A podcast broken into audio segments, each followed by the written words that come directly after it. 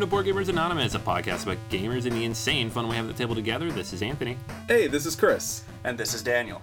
Welcome to the episode, everybody. This is episode 27. Drew could not make it this week. He is gaming, as we all should be.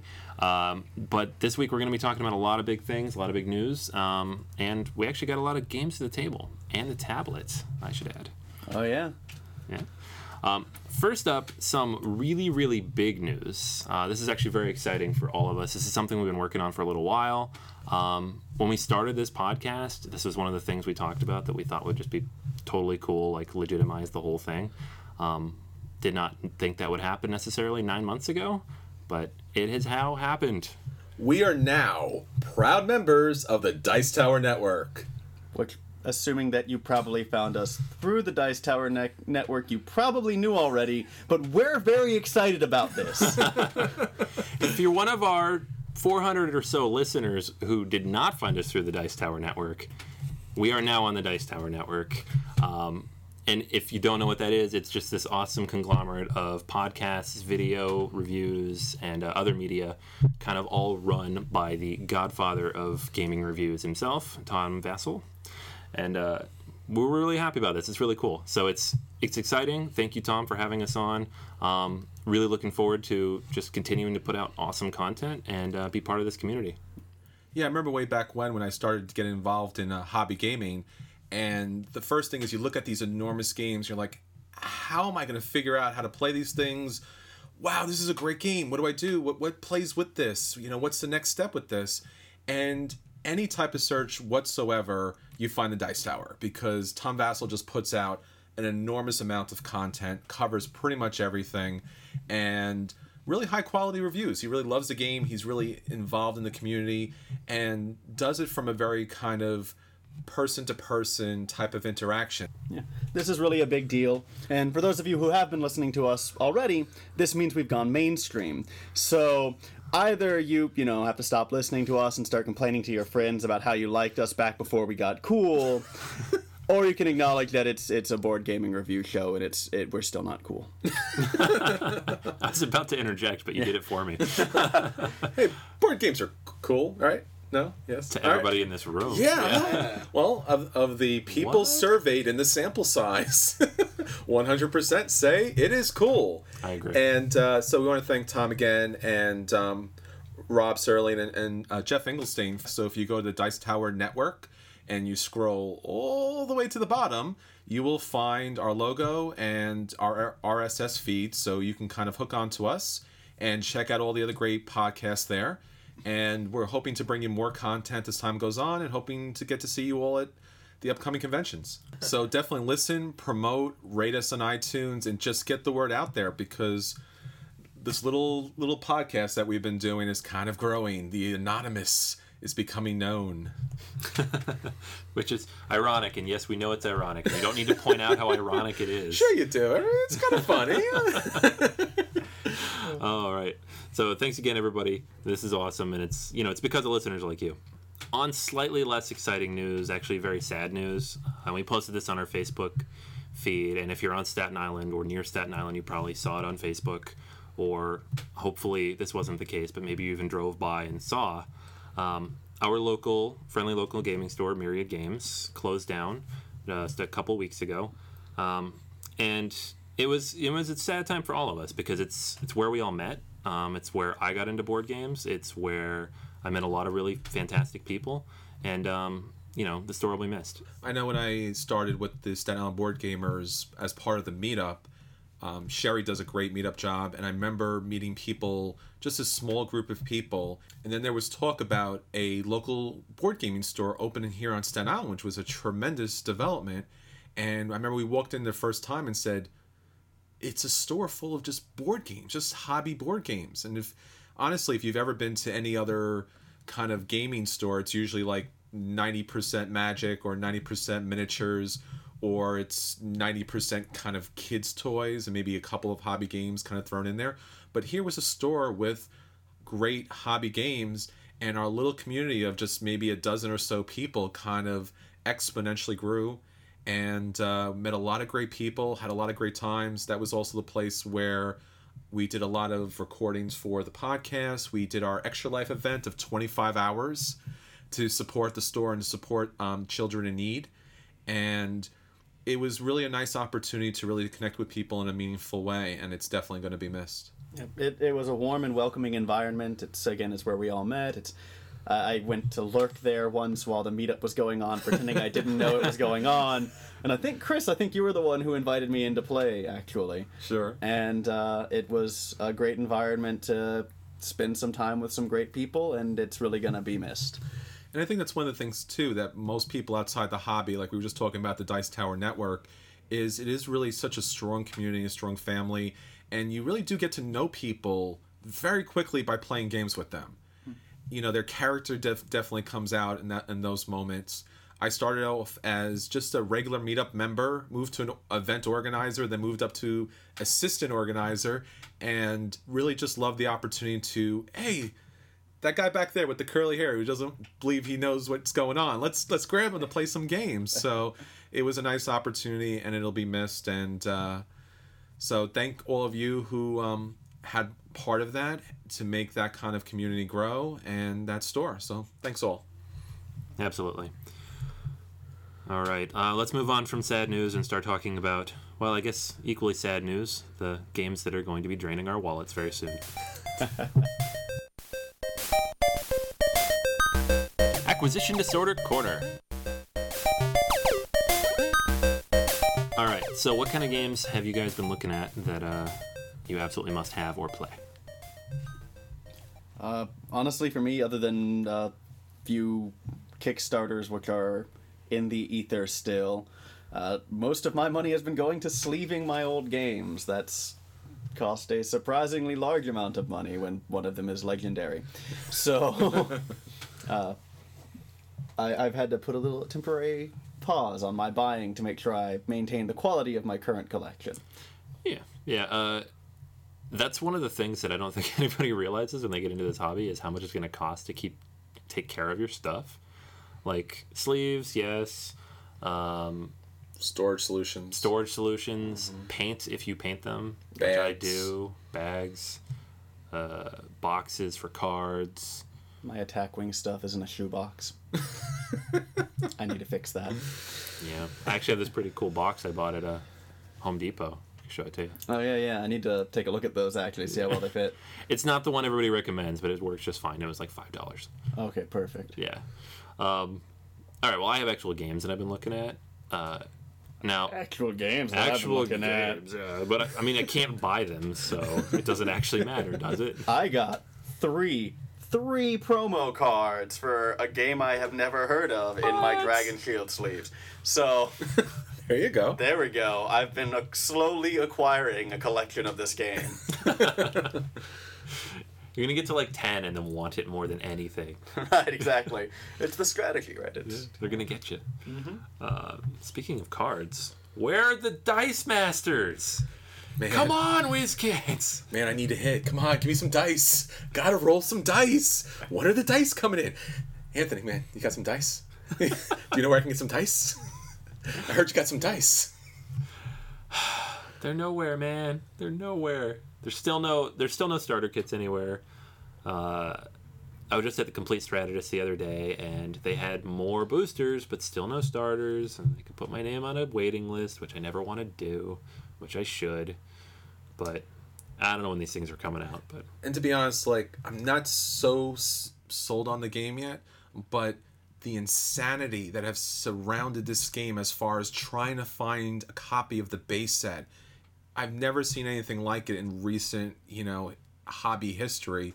You just hear people going, I spoke. I went to this this Target, and they said they may get a shipment in, and we got to stand outside. And then, well, wait, and then you know, if they don't have it, we can talk to somebody else because he has a brother or sister who says that that store might get a copy. And if we get sent a copy, that it's just been outrageous as far as the desire for these games. I mean, obviously, this has a lot to do with the IP. Um, the Avengers is such a huge movie, such a huge property. X Men obviously are, is huge, and the new movie's coming out. And you know, if you've ever played Quarriors before, the game has a really kind of simple introduction and appeal.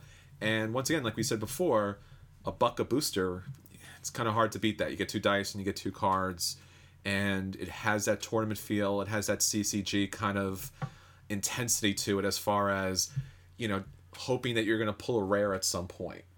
So there's a lot of talk about this. WizKids did release another statement talking about the upcoming shipments that the desire is so great for this now, which is crazy, that they're actually instead of having these things shipped out, they're being flown to the US and will be dropped off in the West Coast and the Midwest. So those areas of the country will see the game first and then eventually I think they'll get across to the East Coast.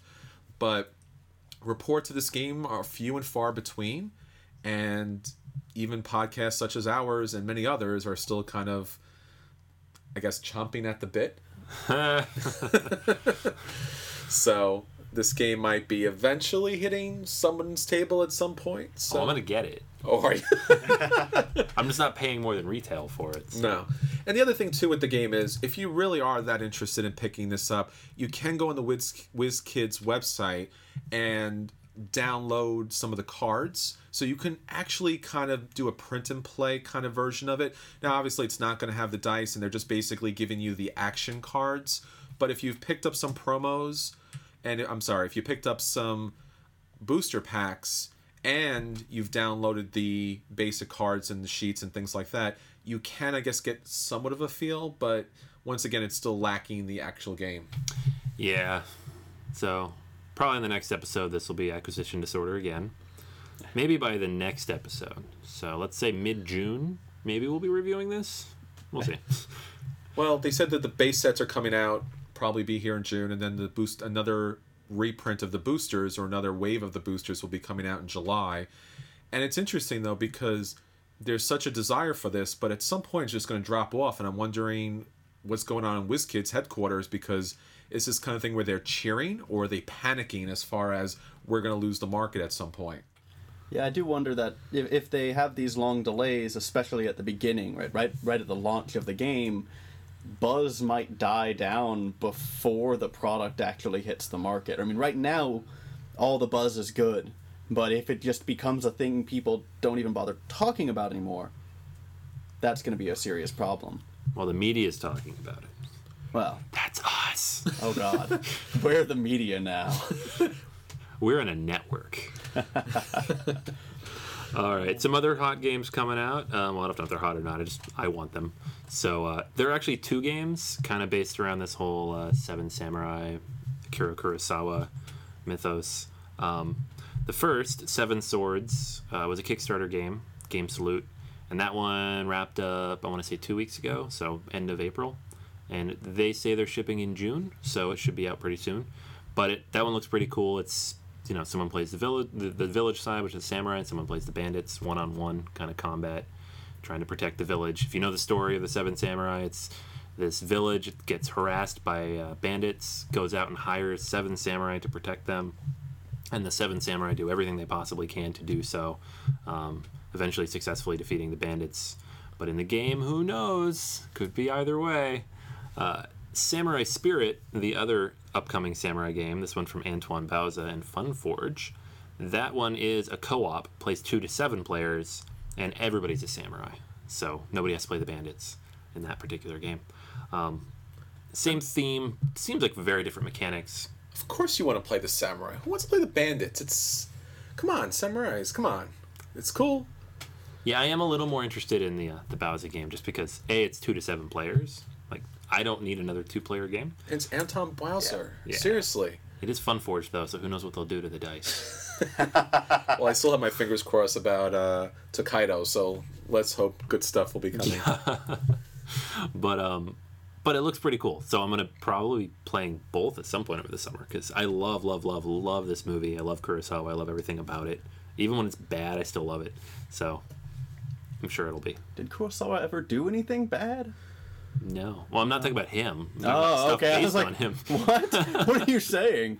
Uh, yeah, I don't know. Making it uh, a Seven Samurai themed game where you play as the bandits, it kind of reminds me of those RPGs made like the Buffy RPG, where like, oh yeah, no, someone wants to be anything but the Slayer in the game titled Buffy Vampire Slayer.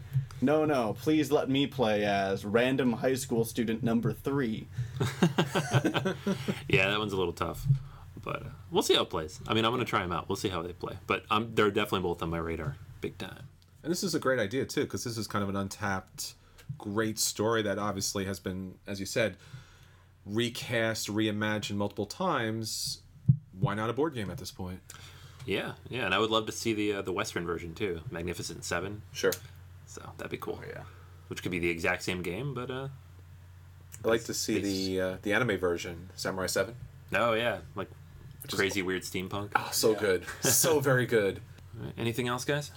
Well, I was wondering about the uh, upcoming Ticket to Ride, the massive kind of collector's anniversary edition. Is anybody looking at that? Uh, yeah, Is that a game you would like? yes, Just a little bit. yeah, just a little bit. I mean, this is um, none of us actually own Ticket to Ride, which is ridiculous because How did that happen? I don't know. This is like one of those staples that You know what I think it is? I think it's the iPhone and the iPad version is just so phenomenal that you, you forget about the board game, which is a little bit of a problem because the board game is great. It's nice to play with the trains and have everything out there. We got to play that at PAX East, but yeah, how does none of us own that game? And actually, I think as far as just the group, we were talking about the store, I think there was only one of us who actually even owned Ticket to Ride in the multiple copies. yeah, yeah, and he had literally every map for it. But that he was, I think he may have been the only one, at least, that had it, you know, brought it around. yeah, I mean, it tends to be one of those types of games where once you, you start just start getting into the hobby, like it's a nice starter kind of entry gateway kind of game. So you play Catan, you play Ticket to Ride, you play Carcassonne, and then you kind of move on and you forget about it. But that's really a nice game, especially it plays with such a wide range of people.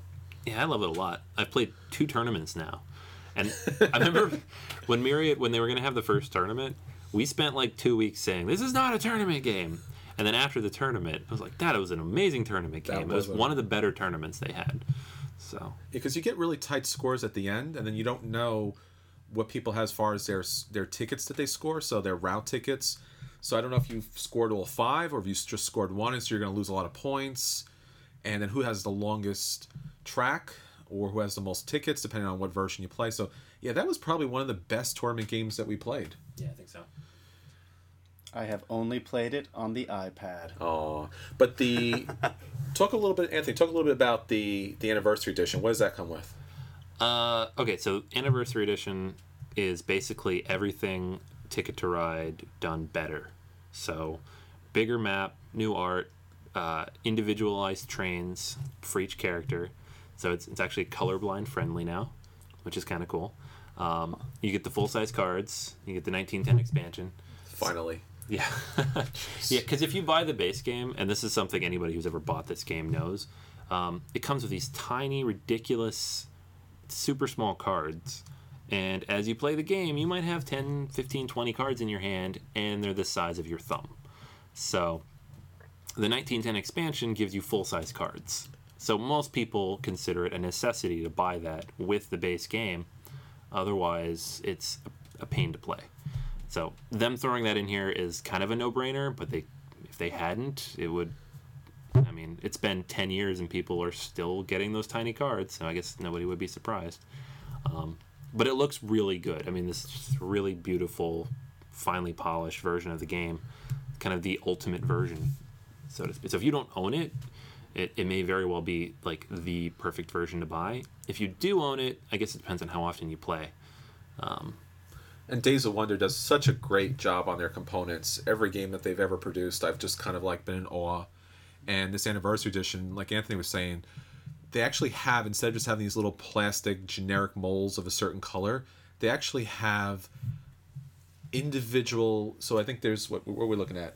Four different, five different Five different types of trains, yeah. so five different types of trains. So you have like the circus train, and then they're all red, and they all have like the little animal heads kind of popping out, or the or black. So they're all coal trains, and they're really nice little kind of plastic sculpts. I mean, it's almost toy quality. And you get this little tin that fits all the the, the trains in. Plus, the tin itself is nicely decorated, and the and the board is bigger, which is nice because when you're playing Ticket to Ride, it's always a little bit odd to kind of be like, let me look all the way over there to see if I can kind of make that route. So, it's really a nice addition. People have been talking about this. It hasn't been released yet, but um, I know it's something Anthony's been on has, has it on the radar for quite some time, and it's something you should definitely check out. Yeah, I should have pre-ordered it, and then I didn't, and now I probably can't get it. That is like the saddest story, man. that's the story of every game on this acquisition disorderly. Oh, Dice Masters, that would have been good. I should have pre-ordered that. Well, I didn't. Now I can't have it. Oh, Oh man, um, you should listen to our podcast. I know, right? We were talking about this five months ago. I I, should have pre-ordered it. You only podcast edit it and post it, but you don't listen to it that much. Oh man. So uh, in about a month, if I can't find a copy, that'll be the new Dice Masters. There is Well. no escape. yes. Speaking about things we should be picking up early, let's talk about some games we want to kind of kick the habit a little bit. Kicking the habit.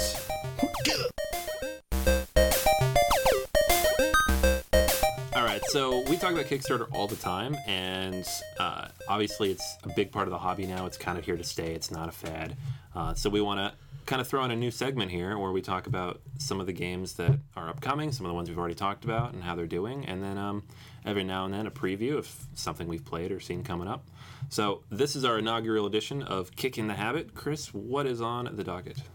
Well, we've been talking about Kickstarter since the very beginning and about different games that have been popping up, stuff that we would love to have, stuff that scares us because of the multiple levels and how if it if you just you know put a little more money in, you'll get the extra cards and then you'll get the extra tokens and if you get that, then you have to go to another level and then next thing you know, you're at fifteen hundred dollars because clearly you need to have all of the Crossmaster figures because you know it was only five dollars more for the extra level. So trying to get into what's going on there and obviously kickstarter indiegogo and a lot of these crowdfunding sites have been so popular and so beneficial for the industry but there tends to be a little bit of the dark side to this too that doesn't often get talked about so the first game i want to talk about that was hitting kickstarter a little bit was first and goal now if you're familiar, we've talked about this a little bit before. First and Goal is a football themed game where you're rolling kind of handfuls of dice. You get a team. The team has uh, passing dice, running dice, and defensive dice. And depending on the team, it's a little bit asymmetrical because some teams have a great offense, some teams have a great defense, and they kind of play integral as far as the game is concerned. So R&R Games decided they want to do a digital version of this and put this out on Kickstarter. And the fans rushed in and then rushed completely out. So they were looking for about $25,000 to kickstart a digital version. It was going to be like an iPad game, but it was also going to be in other different platforms. And they made $5,000 and it failed. And it failed epically. Um, one of the big problems with it that they didn't have a demo version at least something to show the fans of what it was going to look like so they did they had some pictures but they didn't have anything that anyone could play. And honestly if you've played this game before what's really great about this game is the handful of dice that you're throwing each and every time.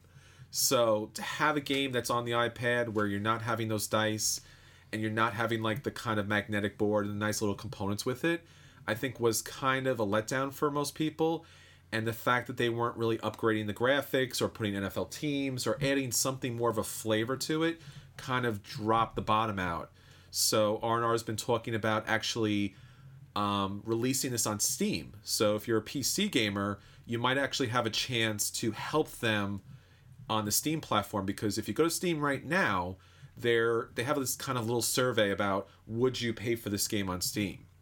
Now, as we know, Steam has been a great platform for indie games everywhere, and hopefully this gets picked up because First and Goal is such a great game. But they're going to need to do something a little bit more in order to capture people's attention, especially in a world full of color, colorful miniatures and great artwork.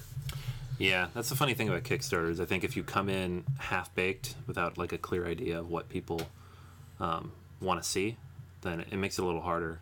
I know, like when I backed Canterbury, um, it it got over the line, but like think just barely. Like I backed it early because I'd played it, but a lot of people were concerned because he put it up there and there weren't a lot of videos and there weren't a lot of previews and there weren't a lot of stretch goals.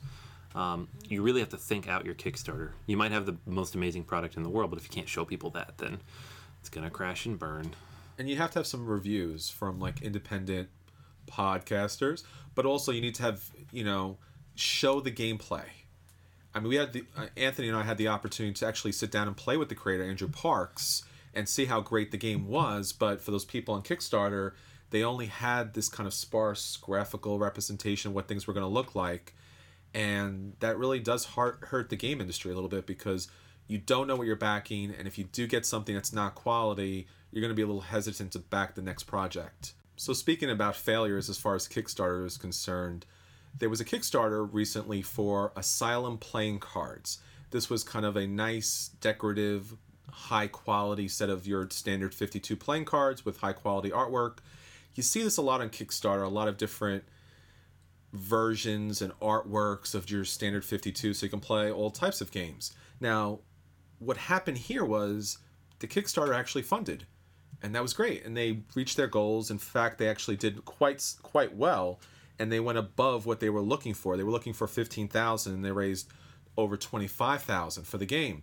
So, Kickstarter went well, people backed it, it funded above and beyond, all's good. And then the creator disappeared and no one received their game. So here were these packs of cards that were supposed to go out to the backers and nothing was happening whatsoever. So actually right now um, washington state's attorney general filed a lawsuit on behalf of the backers to sue the creator i think at $2000 or so for each individual backer to try to receive compensation for this failed kickstarter now, a lot of people have been talking about this possible eventuality of Kickstarter failing because it, it's been doing so well. And the concern is always what happens if it doesn't? What happens if it does crash? And we do have a situation where the designer is nowhere to be found, and all these people put their money in, and no one can get the deck of cards.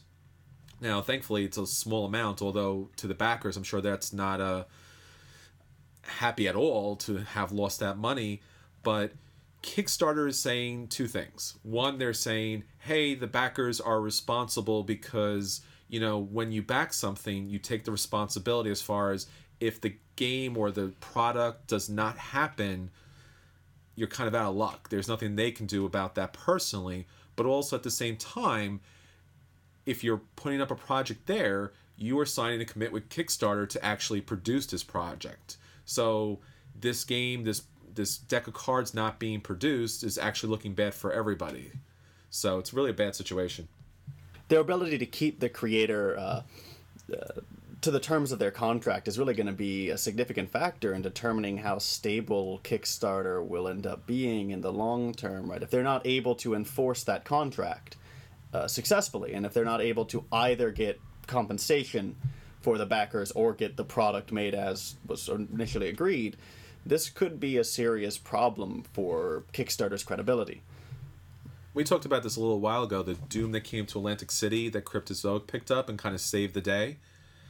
You know, this is always a possibility. And sometimes, especially with these smaller, independent, you know, self publishing projects, you really want to help these you know dreamers these creators who are going to create this great great project and just need a little support. You really feel that dedication that commitment and that connection. And at the same time there is that failure. And it's probably not the first failure that we've seen but this is i think the first lawsuit that we've seen at this level. Yeah, and it's a tough one because uh, you know Kickstarter plasters it everywhere. It's on every project on there. This is an investment. You're not buying a product. You're investing in basically in a company, and your return, if the investment pays off, is the product. So it's kind of a tricky, you know, the way it works. But um, you know, if the courts decide to redefine how that's interpreted, it could change some things. I don't think that means the end of Kickstarter by any means. It just means, you know, new rules being put in place, basically. But to that end, you know, if you are a backer, even if this lawsuit, you know, fails completely, um, it is kind of your responsibility. So you know, take some time, do your research. Don't throw a ton of your own money at somebody if you if they don't have a product to show, they've never posted a project before, and you have no idea or way of knowing if they're ever going to deliver. Um, you know, I feel comfortable backing a game by somebody I've met in person and I've played the game, and or uh, you know, a company like FunForge and Antoine Bauza.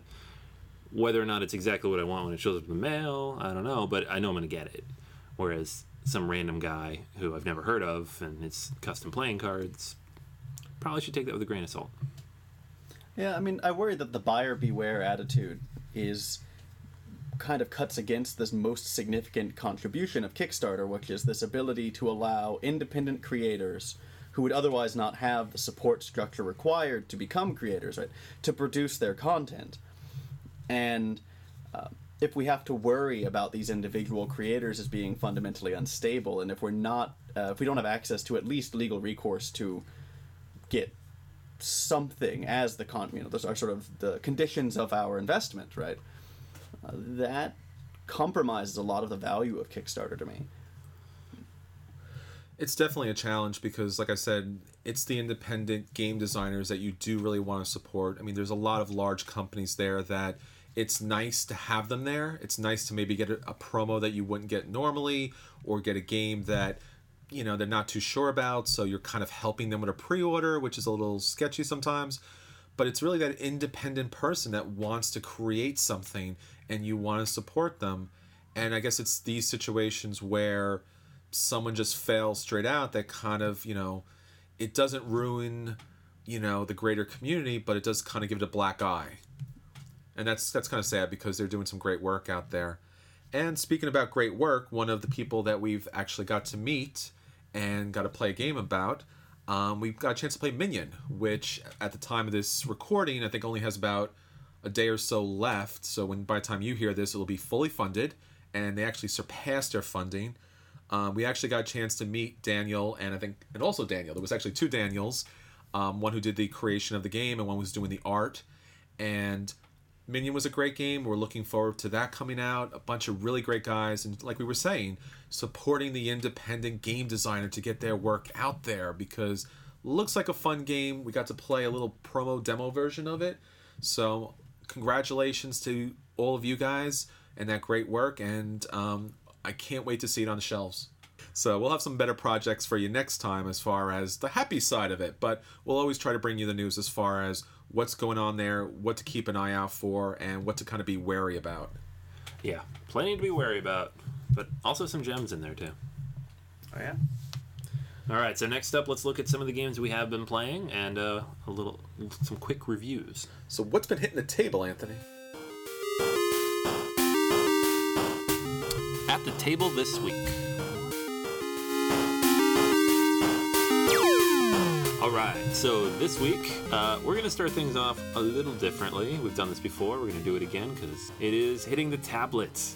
Because one of the biggest, most successful, and in my opinion, funnest games to hit uh, the iPad in very recent memory is Hearthstone. So, Daniel and I have been playing this like nobody's business. Uh, I don't know how good either of us actually are, but we love it. So, we're going to talk I think it's interesting because it is it's an original game. It's digital. It's kind of there's been this trend toward these kind of digital collectible card games, but this is kind of the epitome as Blizzard likes to do. Yeah, it, it was very exciting to me to see how well Blizzard transitioned from their more tried and true methods to a an, an entirely different model of gameplay, uh, and they were very good at recognizing you know, while we want to keep this intellectual property intact and we want to make it thematic, they were very good at making a game mechanic that felt unique and worked very well.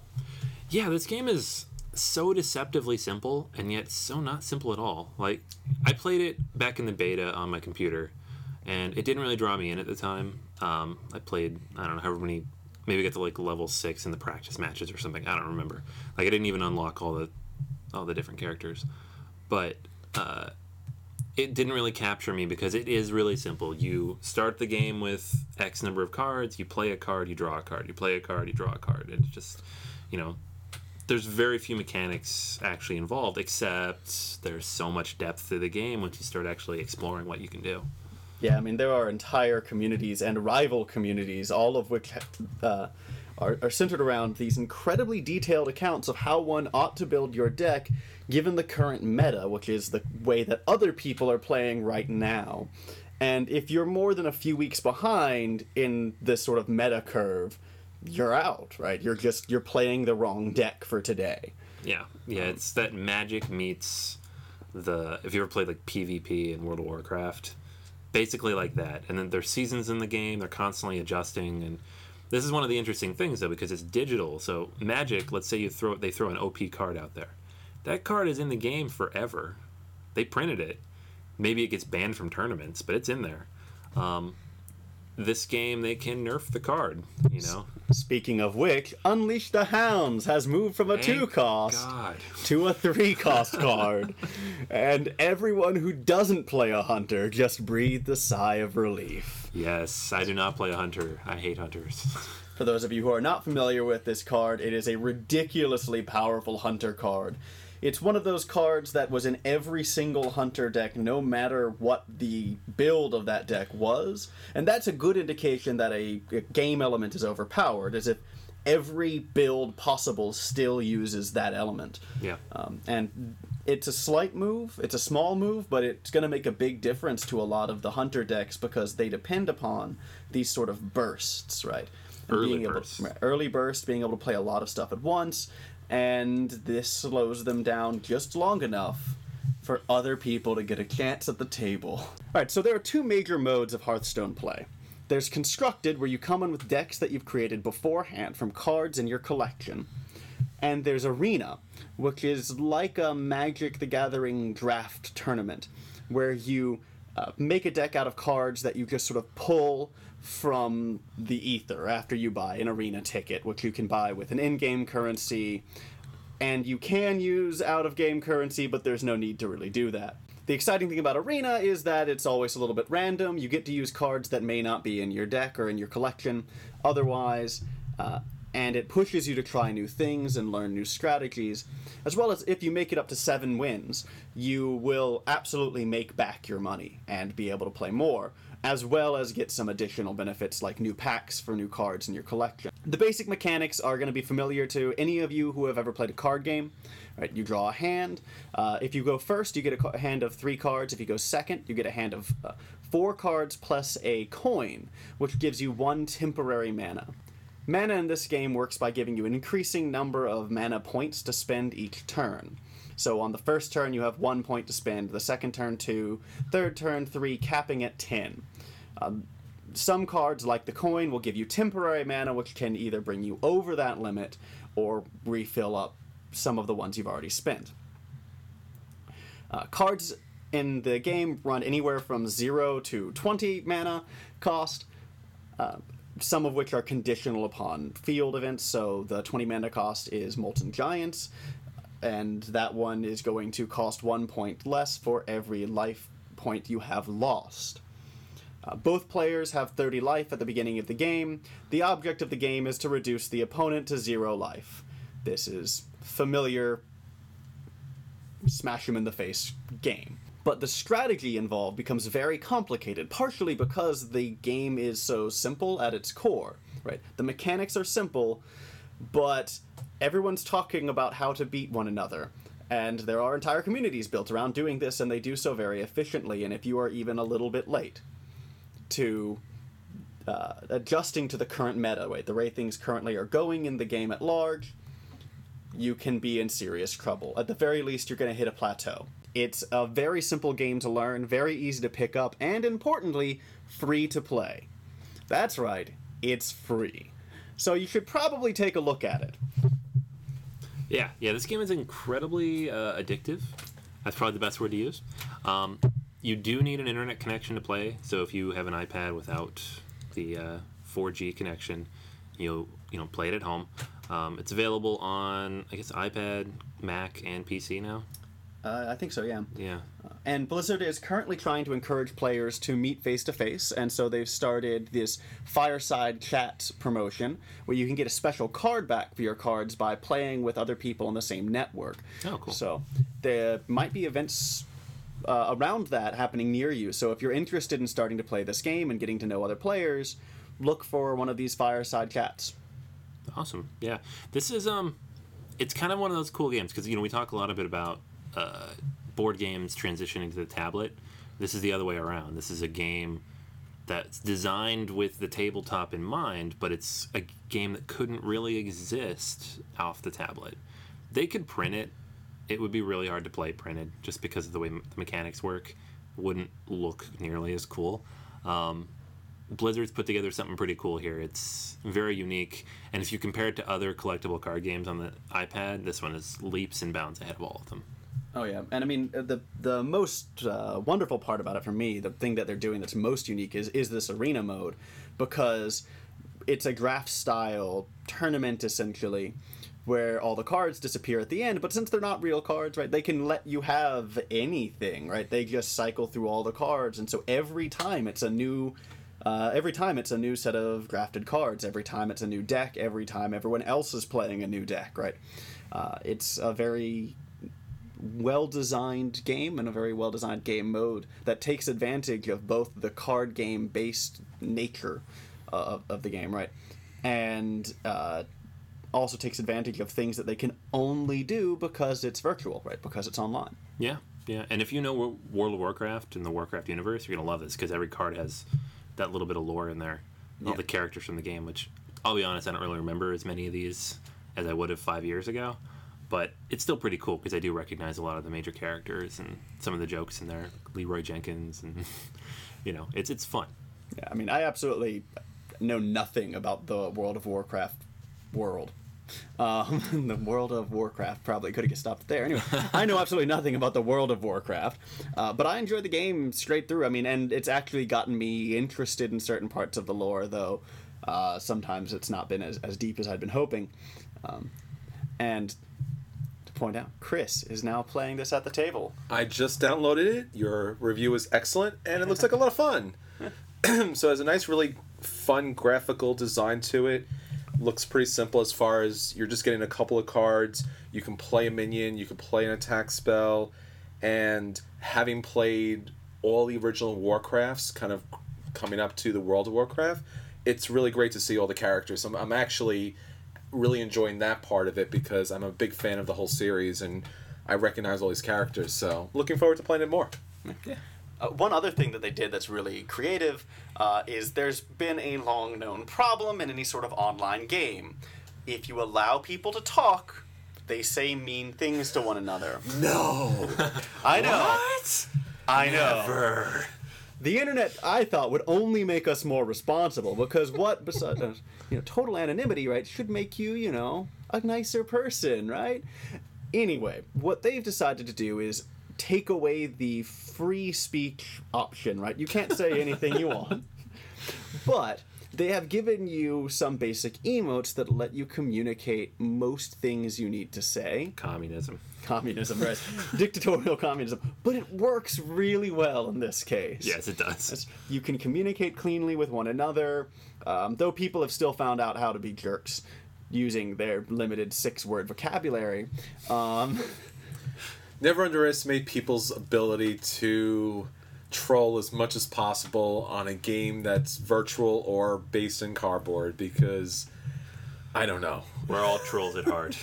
because how dare you sit down to play a game with me? all right, so Hearthstone. Hearthstone is awesome. Uh, we're all playing it. So Shh, I'm playing. let's get back to the cardboard end of this podcast, however, before we can't come back at all, which is Blizzard's master plan. Are you, are you infer, uh, implying that there's some sort of Tron like moment that's going to happen where we get pulled into Hearthstone? Just, That'd be kind of cool. I think it would be kind of cool. Yeah. Actually, Hearthstone not so much because all that world is, as far as I know, is a table and Oh, yeah. cards. Yeah, but I mean, the table is in the World of Warcraft, so if you get off the table, I will be in a world where I will be killed immediately. almost certainly. All right, so let's move on to uh, some board games we've been playing lately. Um, but Hearthstone, very good. All of us recommend it as a play. Uh, there's nothing to buy, so you don't have to buy. But if it was, it would be a buy. All right, so uh, next up, we played a game that I've had for a little while the other night. Um, all all of us sat down and we played Alhambra, and this is one of my favorite games. It's one of my wife's favorite games. We play it all the time. It's super simple, um, and it comes out relatively frequently because it's so easy to teach and it's so easy to have a conversation over, and it's uh, so accessible and just not very combative in the way of a lot of games like that. Um, and it plays up to five, which is always nice. Which is, in my collection is very rare. So, um, basics of Alhambra, if you've not played Alhambra, is you're basically building a um, uh, you have a fountain and you're building your own little palace of sorts. So every round you're going to have a certain number of cards in your hand, and there's going to be a tableau of um, currency you can buy in one of four colors, or there are going to be tiles you can buy using that currency. So if you can purchase a tile and it's going to be color coded and have a number on it, you can, if you purchase it with exact change, you get to take another turn. So let's say you buy the um, tile that's sitting on the green space for five and it costs exactly five, then you can buy the tile sitting on the yellow for six, and then you can buy the tile sitting on the blue for seven. Um, you can chain those together as much as you want until you clear the board, so you could buy up to four tiles per turn, and then at the very end you can pull cards up um, to replenish your currency stock, and that is basically the entire mechanics of the game. Uh, you'll put these little tiles down around your fountain and try to build. Um, you're, you're trying to build the longest wall, but you're also trying to get the most of certain colors of tiles. But that's pretty much it. And it's so it's kind of this tableau building solitaire style game. The only real combativeness comes up as if you want to buy a tile and someone else grabs it before you. But even then, like another one's going to come out of the bag, which might fit exactly what you need. So it's very simple. It's very quick. It took a little less than an hour to play. Um, it's one of the fastest games to teach that I own. Maybe five minutes at the most to show people how it works. And it's it's one of those great games where you can just literally show them how it works in five minutes. So I like it a lot. I'm really glad I bought it. Um, and you guys seem to like it as much. So it was a lot of fun. Yeah, it was a great time. Uh, it was a game I had seen before. Uh, I'd never played it before, uh, so I can attest that it really is a very quick game to learn. Um, but I had seen it before, and it looked kind of boring to me from a distance. So I had been hesitant to play it. Even when you pulled it out, I was just sort of, oh, I don't know. I guess if there's nothing else to do.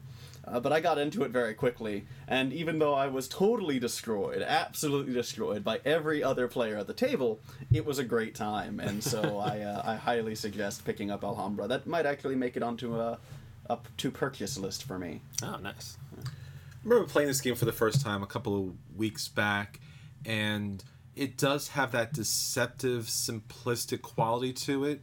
You're just putting out a couple of tiles, there's a couple of cards there, and it doesn't seem like there's really much game to it. But what's really fun about the game is it has a nice feel to it that you're not really kind of getting bogged down with AP. You're just kind of picking up some cards, you're picking up some money, you're waiting for that one moment. I think the last game we played, when we played all played together, Anthony was just kind of collecting money. I'm like, oh, look, Anthony's collecting some money. Oh, that's interesting. He's not really building anything. And then I think one turn he basically picked up all four tiles and money. He just kind of changed everything together because he was paying the exact amount for the for all the tiles and kind of ran away with victory at that point. And it's a lot of fun to see that kind of complexity in a real simple game that you can have some sort of tactics and strategy to the game. And it's really nice and fun to actually build this little city up and kind of connect all the walls and wait for that right piece to kind of pop up. And the game's colorful, it's light, it's fun, and it has that variability to it where you're not exactly sure when those kind of score markers are going to pop up in the game so it plays a little different each time. You could ramp up and try to score everything quick or you can kind of wait to the end and score the more valuable colors. So a lot of different types of gameplay for this I might actually pick this up at some point. I've looked at this. I know there's a uh, Manhattan version of this game. So Anthony has the Alhambra. Maybe I might pick up the Manhattan version, but maybe not because there's a lot of interesting expansions to this game as well. That might be something that I might want to kind of jump into that doesn't come with the Manhattan version. Yeah, there's a few options if you want to pick it up. Um, there's the base game, just the normal one that I have.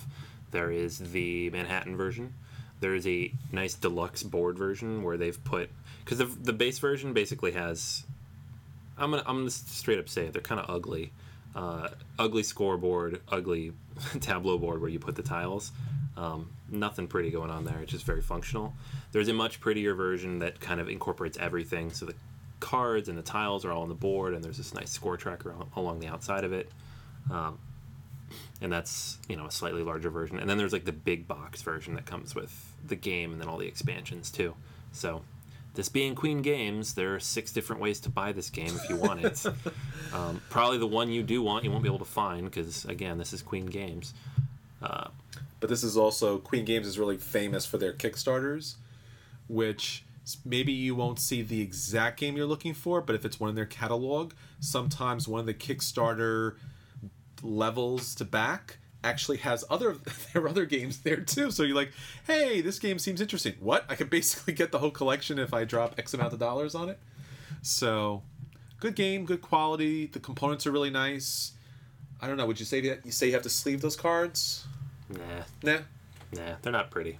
And they don't really get played a lot, handled a lot. Yeah, and it's not like you're gonna be able to mark them or anything because they're just there's four colors with a few different number possibilities on them. It's I don't know. It's so simple that I don't think you would ever need to sleeve them. I think it would make it really hard to store it. It'd be a mess. Plus, the deck kind of sits there, so if you had to stack it all, it'd probably slide all over the place. Yeah. So, and sleeves are expensive. So Oh God. so expensive. let's trigger Daniel's PTSD. Post traumatic uh, sleeving disorder. Nah, nice. I didn't think that far ahead. But you got it. All right, so that's Alhambra. That's a fun game. Um, yeah, I mean, I would recommend if probably any gaming store on the planet has a copy of this. Probably open, so you can try it. Honestly, it seems to hit every library I've seen. So if you're not sure, try it out. I'm sure a friend has it. It's one of those kind of classics. We've talked about this game a little bit in the past, but I never played it before, and I always said that, and I never had a chance to voice my opinion on the game. So I finally got a chance to try DC Deck Builder, um, and I played the Heroes Unite edition, which I'm sure is exactly the same as the base version. It is. But uh, eh, it was basically everything you described it as, and even a little simpler. Even it was a lot of fun. I had a lot of fun playing this game. Um, nobody pulled all the rings, so that was good. But the uh, the fellow we were playing with, Dan, almost did. He had two or three rings, and he had the Kyle Rayner card too, right? he did. Yeah. So I was just trying to end the game, like clean out those villains as quickly as I could. That, that's that's a nightmare situation of just oh God. yeah, and he knew it. He was going for it. It just happened that it was at the bottom of the deck, so I was like, it's gonna come, it's gonna come. And we just defeated all the supervillains before it got there. And it was a nice time because we actually got to play this game and another one we're going to be talking about at the 20 side store in Brooklyn, New York. Yeah, yeah. This is located in Williamsburg, so it's like ten minutes from where I work. Um, so if just get off work, meet you know meet there after work. It's a lot of fun. They uh, if you're in Brooklyn or if you're in the area, they actually hold a raffle on board game nights, which I think is Thursday. Yes. we were there Thursday. Mm-hmm. So you put in five bucks, and then towards the end of the night, they hand out twenty five dollars, or probably depends on how many people put in money, but they hand they handed out store credit to four people. So And we should also mention the unique connection as far as what was it that other table all the way in the back that was literally sleeving it had to be a Oh my thousand magic cards. They had it. They had this long, what had to be a ten foot table Yeah. set up with card boxes, magic cards everywhere, and just sleeving, sleeving, sleeving. And the funny thing was, one of the guys had like a bandana over like most of his face, so it kind of looked like he was like he was cutting drugs or something in the back. It was like, don't go back there, man. They're just they're just doing some stuff. You don't want to be there. yeah, I think the new set had just come out like that weekend before, so they were probably just cracking a case. But it was kind of hilarious to watch them break that down. it's what you'd always imagine happens because then you know then all the singles show up online. Like you know somebody sitting in a dark room somewhere cracking open cases of these cards. Um, watching it happen was kind of surreal. I saw that happen with Mage Knight back in the day, which Ooh. was particularly interesting because you know they're full like figurines. Guy comes out with just this massive box full of Mage Knight and puts them down, Wow. and he got nothing. Oh no, It was it was brutal. that is brutal. Uh, I saw somebody crack a case of baseball cards once, and it was the same thing. Like he had gloves on, he had this whole thing set up, like it was like felt on the countertop. So There's preparation that goes. People are intense. Well, because you pull something good, you don't want to Yeah. like smudge it. That's the whole point, right? Um, but yeah, that was pretty cool. DC deck builders.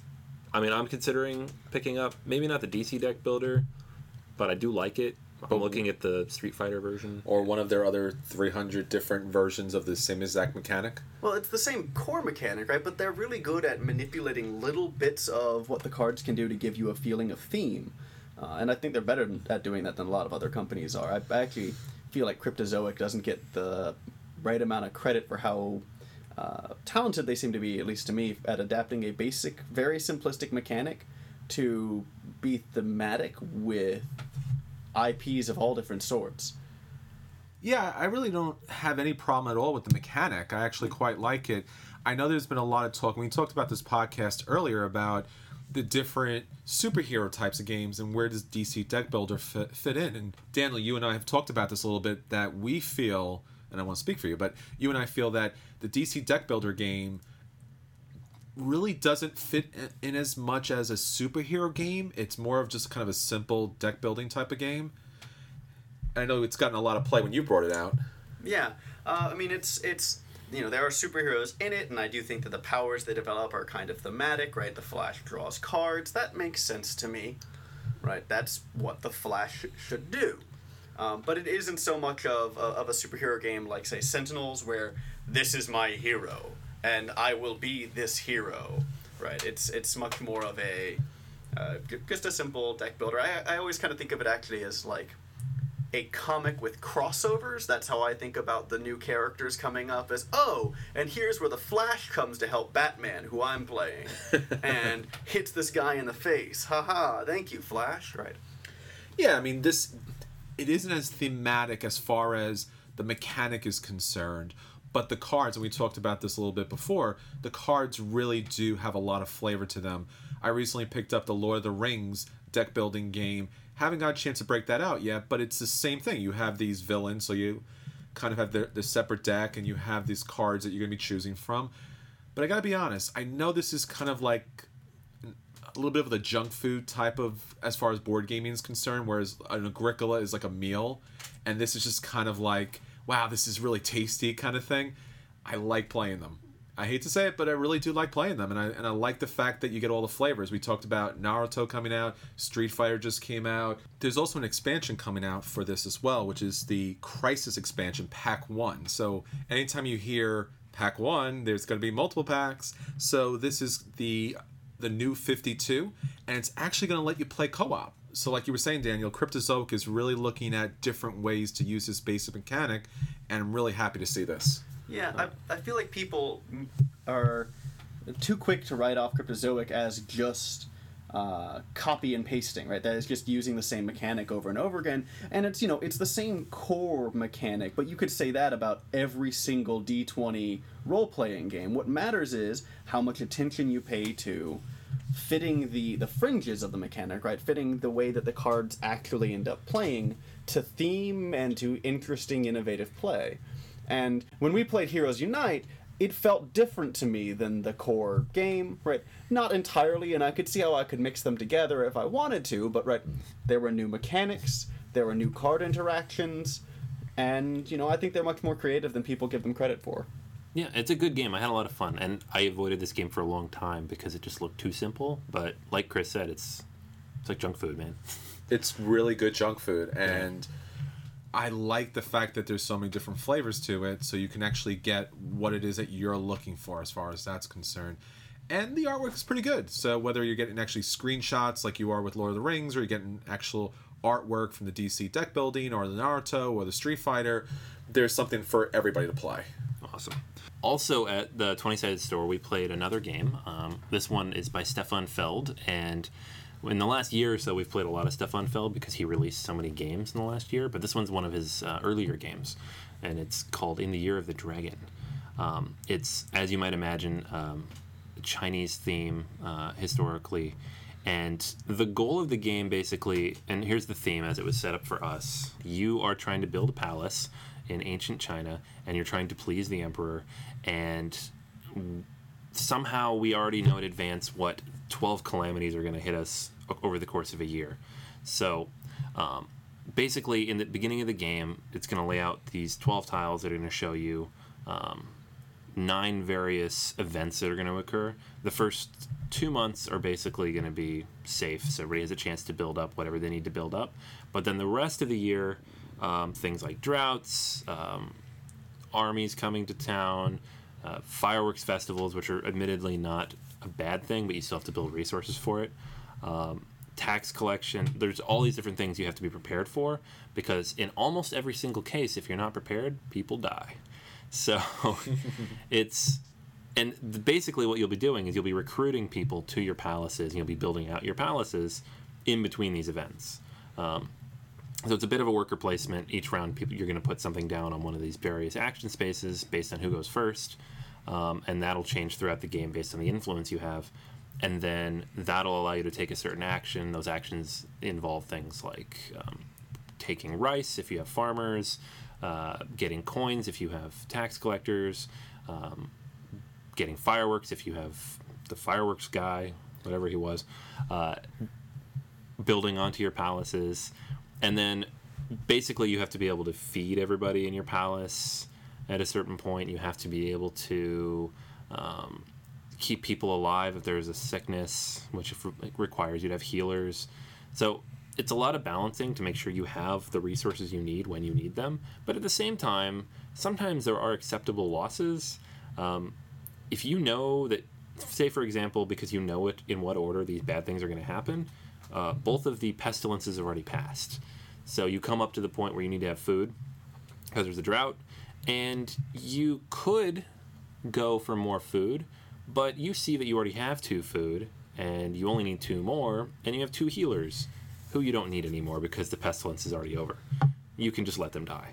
Um, that's bit, you know that's a lot of the strategy that comes into the game because you while you do want to be prepared for everything, you can't be prepared for everything and still stand a chance in this game. You won't score any points. Um, so it has that Stefan Feld feel to it.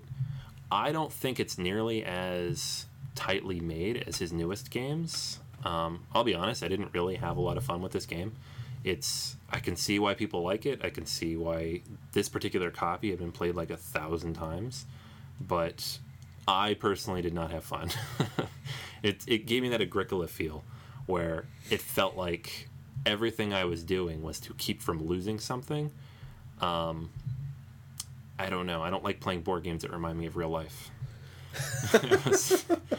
like loss loss avoidance is not my idea of fun, but I could see why people have fun there. I don't know. I mean, Chris, what did you think? It's definitely a Stefan Feld game, and if even if you didn't see the box itself, you score a lot of points for doing a lot of different things. There's a lot of choices as far as who am I going to put in my buildings, which actions am I going to play, and trying to think short term and long term. So the components were nice. They were your standard kind of chits that kind of are decent quality, and the artwork was not bad. And our friend there at the 20 sided die was nice enough to bring this out for us. And obviously, this game has gotten a lot of play. And I don't know, it definitely has a good place as far as you're getting a random kind of selections of tragedies and things you have to kind of anticipate. So it does have some sort of replayability to it. And it's nice to see a game not placed in Europe for once. So it was nice to see something a little bit different. I don't know if the game has the complexity of his other games, and it and if it does have the staying power. Now, obviously, this game has come out a lot of times, so maybe it does have the replayability for it, and it's definitely a Feld. So, if you like Stefan Feld, this is just another one of his same games. I think his mechanics have been better utilized in other games.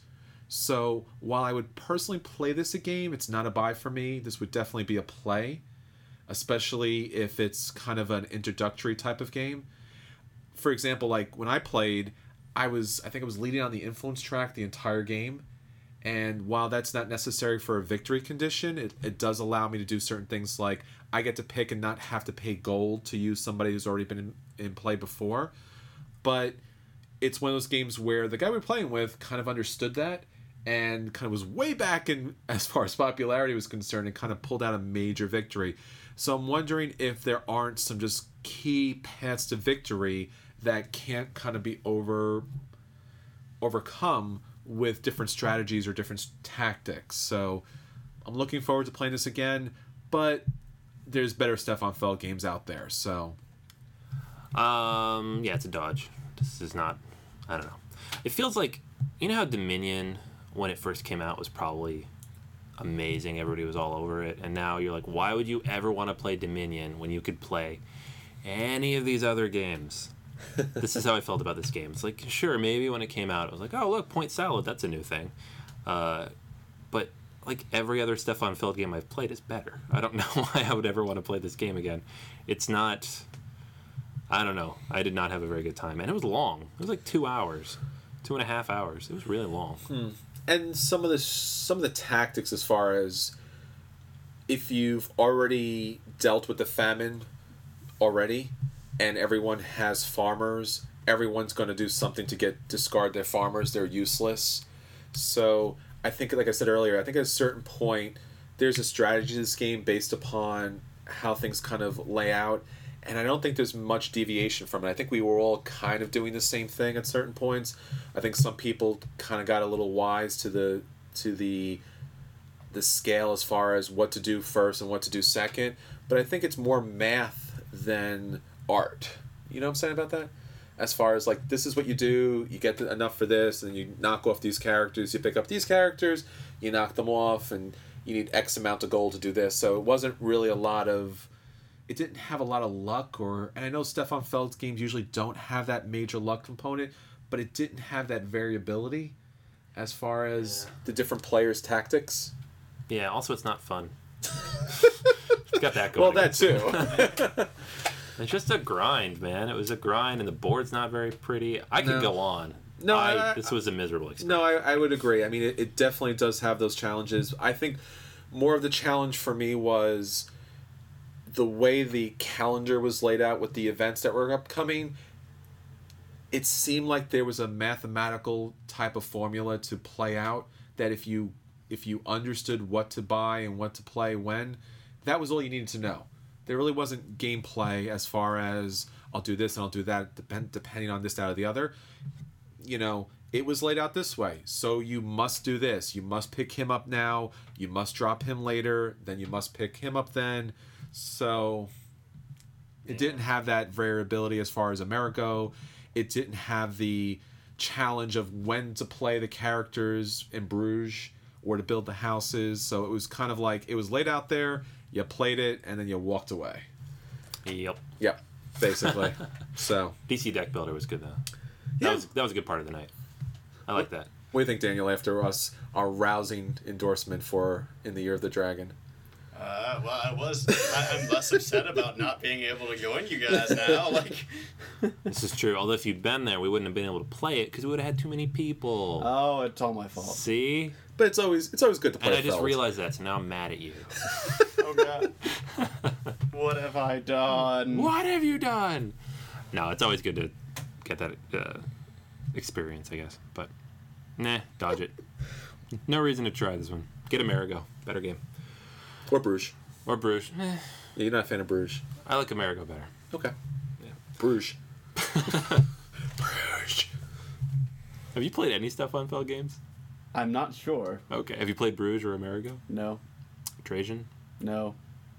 Mm, Castles of Burgundy? No. Oh, so we got to get one of these. Bora out. Bora. No. We got to get at least one so you have some context. So I know who the hell Feld is, Yeah. except for this guy that everyone keeps saying, you know Stefan Feld. Uh-huh. Yeah. yeah, totally, man. no, man. He's he's. I play board games.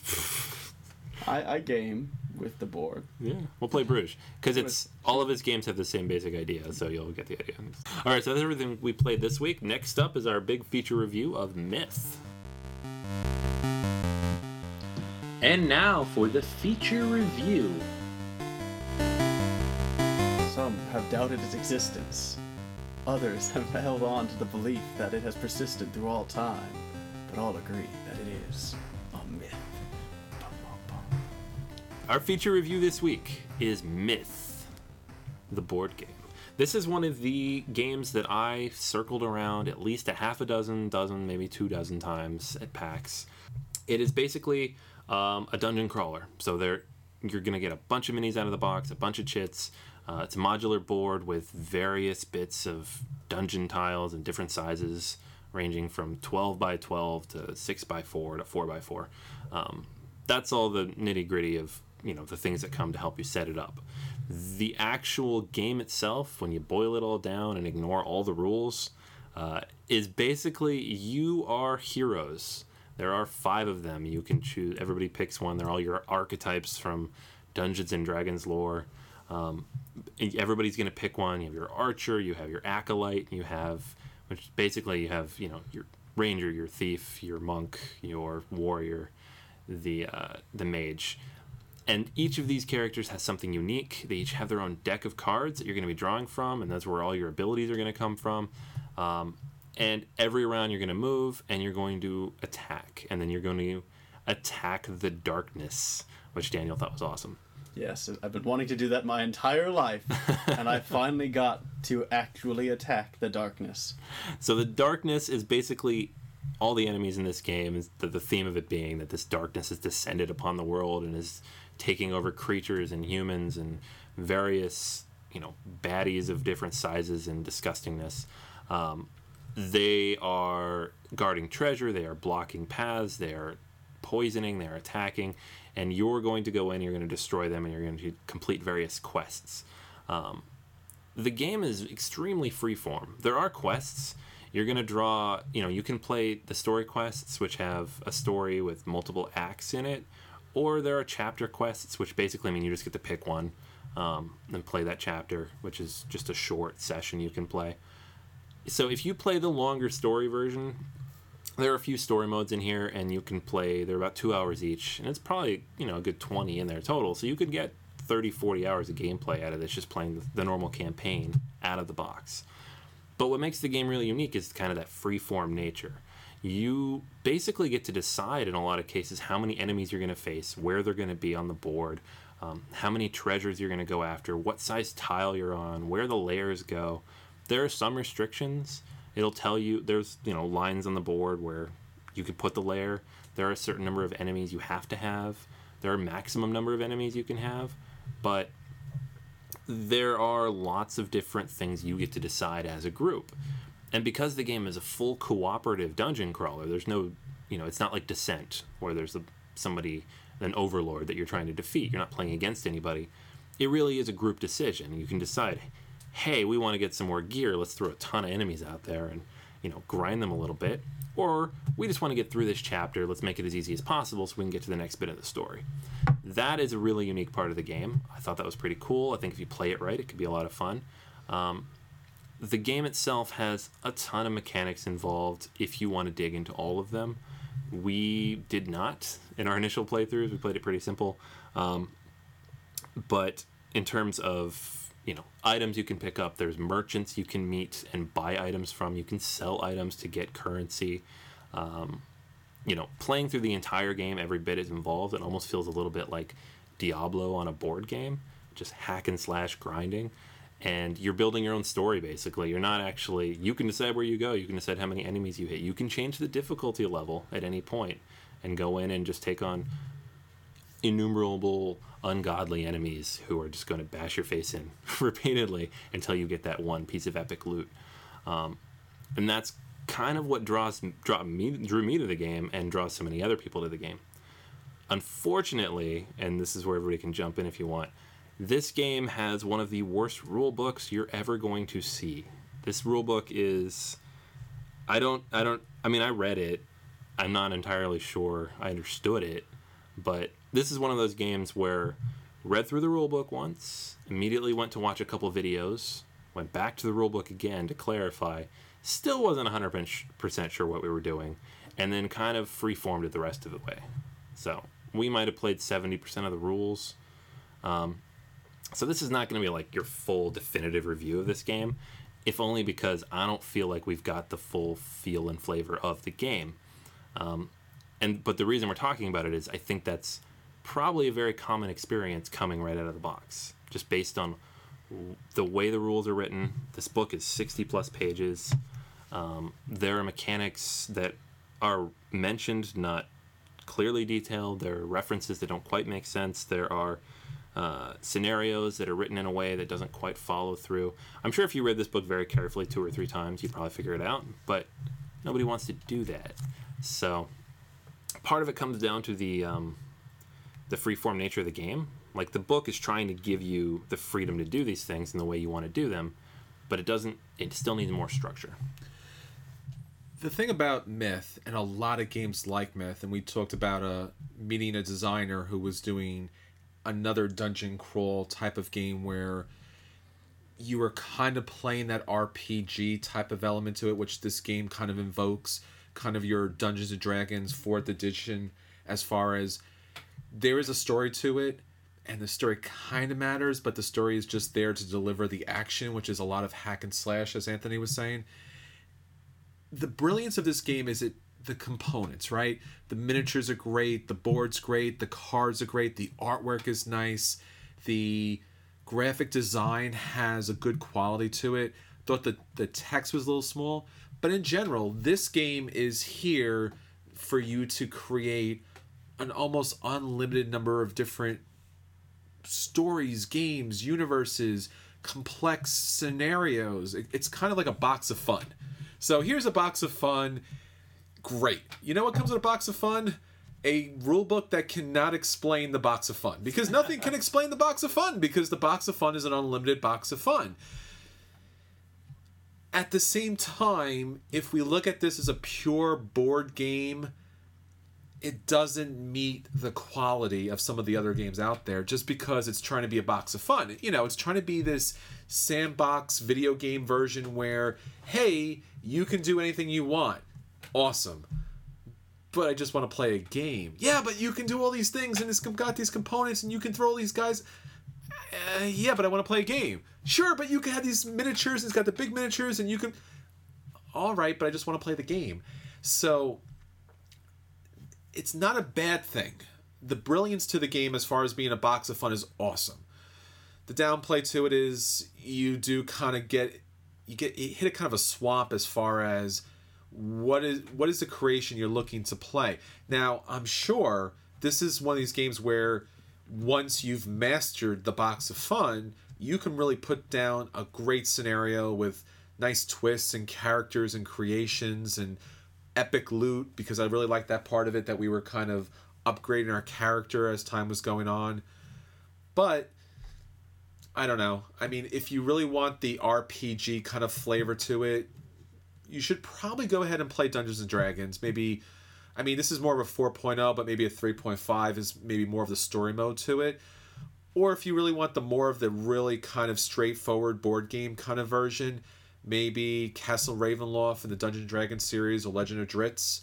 That might be a little more straightforward as you put the tiles out and it really has a straight rail kind of play to it. But then again, at the same time, you kind of go back and forth because the components are such high quality, the design is great, the box is awesome. It has so much goodness to it that I'm wondering how many of hours of gameplay would take for you to kind of reach a level where you were like, I get it now. Yep. Uh, for me, it hits an uncomfortable medium between role playing games and board games. It's uh, I'm not sure it's a thing I, I want anymore. I thought it was. I always thought it was something I want. I played some of the Drizzt games. They were pretty good, but that's because they went strong board game, pretty much cut the role playing out. If I wanted to pin a game that would be to me Myth's closest competitor, actually, this might be a little odd, but it's going to be Betrayal at the House on the Hill the modular tile tile layout, though I think Betrayal handles that more interestingly. But the idea of you pick up these equip pieces of equipment as you go around, there's this sort of narrative that emerges, or at least there can be if you're playing Betrayal right. I don't know why I'm pointing accusingly at a microphone because you can't see that now, can you? Imagine, though, that I am pointing at you. And the fourth wall comes down. but yeah, I mean, if you want to play a role playing game, there are hundreds, if not thousands, of wonderful systems. If you want to play a rules light role playing game, let me suggest anything based off Apocalypse World, including Dungeon World and Dungeon Planet, which will give you the same sort of feel you're looking for. Um, and you know Pathfinder from D and D, of course, would be great. Uh, I'm just having trouble finding a place in my heart that isn't already full that Myth wants to to live, right? And it's a pretty pricey game. It's eighty bucks. 80 bucks. It, it's a beautiful, right? The components are beautiful, and I see what they were trying to do. Uh, and I'm definitely going to give it a couple more shots before I'm willing to stick with my discomfort here because, you know, a, as we were saying earlier, we did not play all the rules, and we played a really short session, and I get the feeling that what this is better at is at longer campaigns. It kind of makes me feel like in its ideal form, it'd almost be like Gauntlet, the board game. I think that's what they're going for. Yeah, it's I I feel the same mild discomfort as you. Um, not quite as uncomfortable. I like the idea of like a role, like a board game where people can role play, and I think you kind of almost they didn't write it like that. There is lots of flavor text in the story chains. There's a lot of um, act cards and story cards for the quests. Um, there's a lot of flavor to each of the characters. They're very, very different. Each of the characters is very different because each have their own deck of cards. But I think because of the freeform nature of the game, if someone does not take over and tell a story here, it could devolve quickly into just that typical co-op of everybody's APing the game together because it is a co-op and you all go together and you all decide what you're going to do in that order. Um, and then it just turns into a crunch fest, and that's not what the game's supposed to be. So I think the way the game is built requires that DM type of role from somebody that the game doesn't really quite integrate fully. Um, if that makes sense. Like it's not built with that in mind, but it needs to be there to make the game more fun. At least that's how my impression of it. and and this is I think probably the biggest place where it diverges from board games in general to me is this is a game where even if you're doing all the rules right, you can still play it wrong. Right? You can still play it in a way that's not really capturing the essence of what it's trying to be. And that's where I think you start seeing the role playing game aspect, right? If you just play a role playing game and all you're doing is playing the rules, it's probably not going to be that fun. Um, and so I do think there's a, a fair portion of my discomfort here. I'm starting to backpedal because I think, well, maybe it really was that I didn't, you know, give myself over to myth, right? Maybe I didn't really commit to the sort of elaborate campaign with role playing and back and forth and becoming attached to characters that maybe myth is trying to help me do. Yeah, yeah, that's, that's kind of the feeling I have. I still want to play it. I had fun. Um, I'm glad I picked it up. I, you know, I'm a, you know, I buy these mini games. I want to paint them. I've already watched some. I'm gonna prime them. I'm gonna paint them. They're beautiful miniatures for a board game. Uh, slightly above normal board game quality, far above a lot of other board games I have. They're not quite miniature quality, like say something like, you know, the, the pewter minis or even you know like Bones level, but they're really good. So that's a big plus. Some of them are huge. They already have a few expansions out too with other darkness decks, which basically means other bosses you can fight, and that's awesome. Um, and I know they have a bunch more coming out, and I believe they're working on a second Kickstarter for the fall, which will be like Wave Two. So just another set. So if this keeps going and they keep building on it, it could end up being this ongoing scenario heavy type of, you know, almost I'm not gonna say open world because it's a very closed world, but this open system of sorts. The thing that I think they need to do, and this again, it's a freeform game. I would even be happy playing the way we played it. You know, missing some of the item rules and some of the, uh, you know, the merchant aspect or even the story quest aspect, which we just didn't quite get to. Um, but they need to have something like, say you picked up this game or you have some friends coming over, you just want to do a quick start of the game. Where do we start? Which quest do we start with? Some kind of starting quest, because even the most crunchy video games in the world have like a tutorial, and then a quick start that shows you all the mechanics of the game. Even tells you what your options are. The book does not have that. It walks you through the cycles of the game. It shows you how every mechanic works. Everything is in here. It just does not put it in an order or a layout that makes it feasible to actually sit down, pick up the game, and run through it. We were constantly referencing this book, despite the fact I'd read it a couple times and watched a video. Um, I think that's a big problem. And it is a board game, so it's not a role playing game where you should be doing that. Um, I don't want to feel like a DM DMing a game. It's a board game, so that that to me is the biggest weakness of this game after initial playthrough. It's not going to stop me from playing it, but it's definitely an issue if and this is what happens with this type of game like i said it's one of those kind of transition kind of you know kind of reaching over the aisle a little bit. So it has that rpg element has that board game element. It wins at both and and at the same time loses at both. So i think this is one of these games that you need to approach not as a board gamer but as almost like as Anthony was saying, like as a DM, like I need to invest time and effort to create scenarios, look at all the pieces, the components, and try to craft a game for those people that are coming to play based on their skill level, based upon the time that we have to play. Because even the initial scenario was kind of fun, and I can see the genius to the game as far as all that you can do with it, and especially leveling up your characters because even getting the special equipment was really nice, and being able to roll the dice based upon the special equipment was nice without having to have that complexity of, well, the armor class is this, and I have this type of modifier, and the creature has this modifier, and I got to carry the four, and I get to roll a d4 and a d. Uh, it's just sometimes it's a little too much. So, if you approach this as far as, I don't know, almost like a campaign, like I really got to kind of delve into this. And as Anthony was saying, there are so many future components coming out for this, and the miniatures are just outstanding that this could be the centerpiece of your game collection as far as hey, I'm the myth guy, I'm going to bring this game, and we're going to have an epic night of adventure. But it's definitely not going to be, hey, let's play Myth amongst the other board games that we have to play this yeah, night. there'll be Myth night. There'll be Myth night. Yeah, you can't bring this to like the game store and be like, oh, what do you want to play? Let's play Myth because it's. No. I mean, they say each story quest takes about an hour or two hours, uh, but the setup and then if you have new players, you're looking at three. So. I would say this game, as far as the spectrum, it's definitely more of an RPG as than is Castle Ravenloft and Drizzt. more of an RPG as far as Descent. It has more of that kind of open world kind of feel to it. So if you played Descent and Descent 2 obviously, and if you played the other ones and you're looking for something more with that R- RPG D&D element to it, I think Myth is definitely the way to go for you.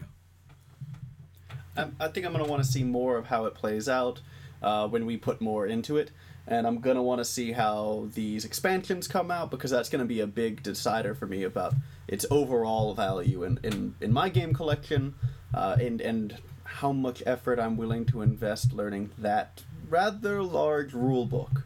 Yeah, you don't want to read this. Yeah, there's no reason to read this. uh, uh, yeah, so we're not going to throw a score at this because it's not. We haven't played it enough. But what I would like to do um, is over the course of the next few weeks, we'll maybe get it back to the table. We'll play it again. Maybe start one of these story quests and see how it goes. That'd be a lot of fun. Multiple That'd... phase, yeah, and then we'll we'll do a write up of it, or we'll even come back to the podcast and do like a second take, um, because I don't think we can do it justice just saying, "Oh, this is our first impression and this is what we think." Um, the rulebook thing that we can say that definitively because it is an issue. If you look on Board Game Geek, we're not the only people complaining about this, but the game itself there's a lot here, and I want to explore it and have more fun with it. So, and I'm also going to be painting the miniatures a little bit, so I'll, I'll try to post some pictures of that, so you can see what these things look like because they're awesome. All right, so that was our feature review for Myth. Yes. All right, guys. So that's everything for this episode of the inaugural Dice Tower Network edition of Board Gamers Anonymous. Uh, do not forget, you can follow us on Twitter at BGA Podcast. You can find us on Facebook at uh, facebook.com slash Board Gamers Anonymous. We have our very own website where you'll find all of our past episodes and show notes, and soon to be uh, multiple articles when we start writing a lot of new content and posting pictures of what we're playing, what we're painting, what we're doing as gamers. That's BoardGamersAnonymous.com. And then you have to check out our Board Gamers Anonymous Guild on Board Game Geek. So that is everything for this week. This is Anthony. This is Chris. And this is Daniel. And until next time, we'll save you a seat at the table. All right. So I'm not reading this rule book again. you volunteer? I'll take a look at anybody, it. Anybody? Anybody? Anybody? it's heavy you know, kind of. So I have a weird habit of collecting uh, eccentric role-playing game rule books. I don't know if you guys would oh, be really? interested in doing casts of like I've got one Delirium, with his fairies in the modern world. I've got one with his feng shui, which is really got an interesting world with bizarre mechanics. So, um, hey, I got an idea.